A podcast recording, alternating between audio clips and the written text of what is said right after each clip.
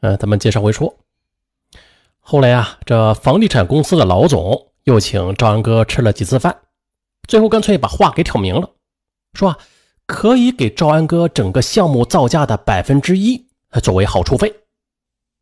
可是赵安哥却没有表态，他想找机会再问问赵红是否感兴趣。接着一听赵安哥讲的这个项目，赵红便动心了，还颇有心计的。觉得不能对这即将到手的这外财呀表现的太急切，如果这样的话，会让赵安哥看清自己的。于是他就演戏，告诉赵安哥，这件事情啊可以做啊，但是一定要保险，不能因为这点小事就给您添麻烦。他甚至还告诉赵安哥，这件事啊你不能出头，要找个人替你办，最好是中间再转几次手续，做的更严密一些。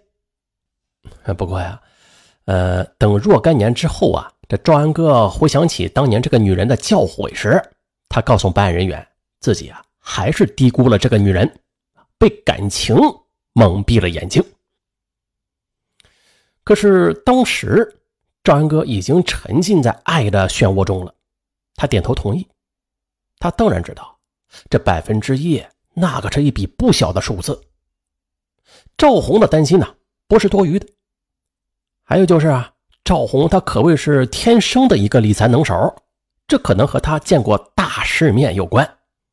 没多久，他就有了这样一个详细的方案。啊，经过与赵安哥的商量之后，这周密的计划就开始实施了。赵红呢，他是先找来了在北京做生意的哥哥赵德仁。啊，赵安哥让这个比自己还小的大舅子。去找那个自己已经打过招呼的投资有限公司，借他公章使用，说啊这好处费另算。然后啊，再以这个投资公司的名义和华远签订了假的中介协议书，那百分之一就作为中介佣金给支付了。呃，赵安哥利用自己在总行的影响力，把购买职工宿舍的事情就给敲定。十二月十号，中行北京分行和华远地产公司。也是签订了正式的购买合同，总造价达一点九亿元。赵红和赵安哥都觉得这个百分之一还是很值得的。二零零一年二月十四日，在赵安哥和赵红的指派之下，赵红的哥哥赵德仁到华远房地产公司拿走了一百九十万元的支票。为了避人耳目，赵红又亲自找到那家融资公司，借用公司的账户走了账。并且是提出了五十六万元的现金，而这些钱全部啊都用于购买银湖别墅。用赵红的话说，就是这当了一辈子的财神爷啊，等老了不能连座庙都没有啊。赵安哥也知道，这么做啊都是为了两个人的将来，毕竟这个位置啊不可能坐一辈子。呃，这英国小说家笛福好像说过这样一句意味深长的话。他说啊，这作恶多端的歹人，他永远不会想到他的人生结局的。如果他能预料到他的归宿的时候，他会紧张的寝食不安，就连一天也难于安稳的活下去。而此话确实是句至理名言。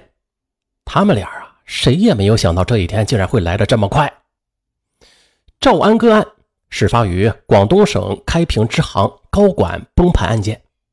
那是二零零一年九月，中国总行这稽核部门正在进行中行系统十年一度的全国性大核查的过程中，哎，就惊讶的发现，这广东省开平支行八个多亿美金的联合资金竟然不翼而飞了，八亿呀！这八亿就引发了震惊国内外的金融行业中国银行广东省开平支行特大贪污盗窃联行资金案件。本次案情啊，又是震动了党中央。经过周密的调查取证，案件也是迅速的被查清。但是此时，这近八亿美元的赃款早已被全部转移到了已经闻声外逃的许超凡、于振东等人在香港、美国、加拿大的账户上，其中一部分已经在赌博公司挥霍掉了。八个亿，天文数字呀！这银行的规章制度到哪去了？银行的监察体制又哪去了？如果没有上级银行的同意，这些人又怎么能够一步步的得手啊？为了揭开谜底，北京检察院反贪局便成立了九幺幺专案组，对赵安哥进行了全面调查。调查之后，办案人员也是惊奇的发现，赵安哥他走到这一步啊，除了贪欲金钱，他更大程度上是用来满足情人赵红那种无止欲望的。而更让警方啧舌的是，这位赵红竟然还是，哎，这原北京市委常委、常务副市长饮弹自尽的王宝森的前情妇，这就很有意思了。二零零二年九月的一天，赵安哥听到了风声，他第一时间就通知了赵红，让他到外边躲一躲。赵红听后也知道这此事啊要曝光了，当然是逃为上策。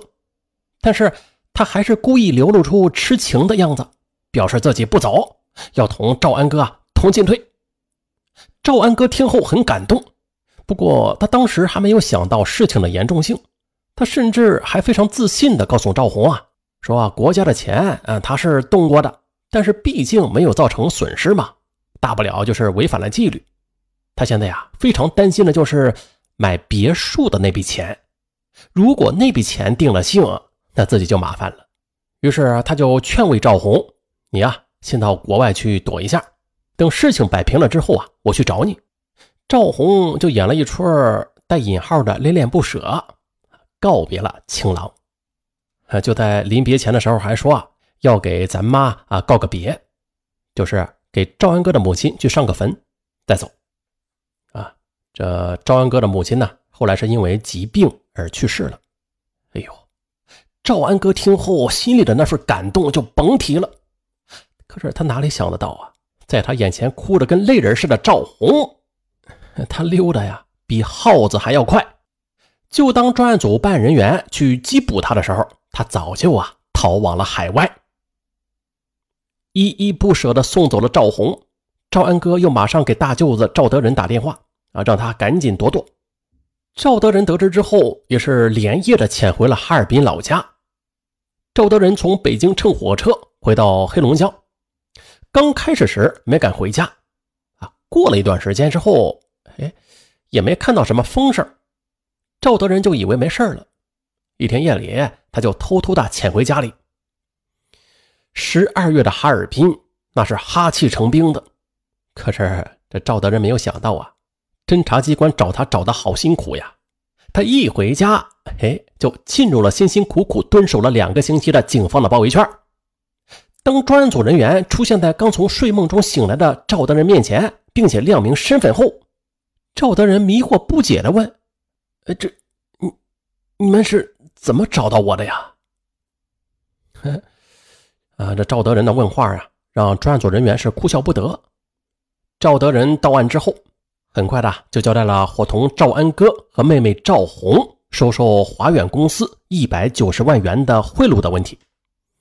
而在赵安哥给情人及其哥哥通风报信不久，便被检察机关啊给刑事拘留了。二零零二年九月十一日晚上十一时，专案组开始对其预审。起初吧，果然是像办案人员这预先料想的那样，这赵安哥呀，他是拒不承认自己有任何问题。啊，在这个时候，赵安哥还想隐瞒犯罪事实，以保住自己的弟弟和情人。而专案组的办案人员呢，也是没有急于涉及犯罪事实，而是同赵安哥展开了广泛的交流。通过事先的了解，他们发现赵安哥呀，他是比较重视他人呢对自己的评价和非常重感情的特点。于是，先是肯定他多年来在银行系统工作的业绩和贡献，肯定他孝顺父母，又有家庭责任感的优点，还肯定他的为人性情豪爽，敢做敢当，同时。又对他多年来深受家庭矛盾折磨的生活现状表示同情。啊，专案组是对症下药啊，专案组人员的话呀，句句字字的都是点到了赵安哥的痛处。在赢得了他的好感和信任之后，赵安哥便开始了他的倾诉。他先是谈到了他从基层走到领导岗位的艰辛和挫折，谈到了他工作的业绩和突出的工作能力，又谈到他多年来为金融领域做出的贡献，继而又谈到他和弟弟啊都是因为婆媳关系问题，常年的在家庭矛盾中饱受折磨。赵安哥意识到啊，只有自己勇于承担责任，才不会使亲人受到牵连的道理。在经过长时间的沉默之后，他的心理防线终于是崩溃了。赵安哥先后交代了相关的犯罪事实。啊，当然了，这起案件调查起来是非常复杂的啊。专案组是从立案到侦查终结，经历了九个月的时间，最终是认定了赵安哥伙同李耀森、索利哥涉嫌挪用公款五千万元人民币，收受华远公司贿赂一百九十万元，向阮某索要贿赂款三百三十一万元，收受王龙俊贿赂款五十七万元。共计收受贿赂五百七十八万元。二零零四年四月二日，原中国农业银行副行长赵安哥因为涉嫌受贿、挪用公款行贿，啊，被北京市第一中级人民法院一审判处无期徒刑，剥夺政治权利终身，并且啊，没收个人全部财产。赵安哥没有提出上诉，显然他知道自己呀，这是罪有应得。啊，不过最后遗憾的是啊，这个王宝森和赵安哥的情人赵红，最终是逃往了海外，至今呢是下落不明。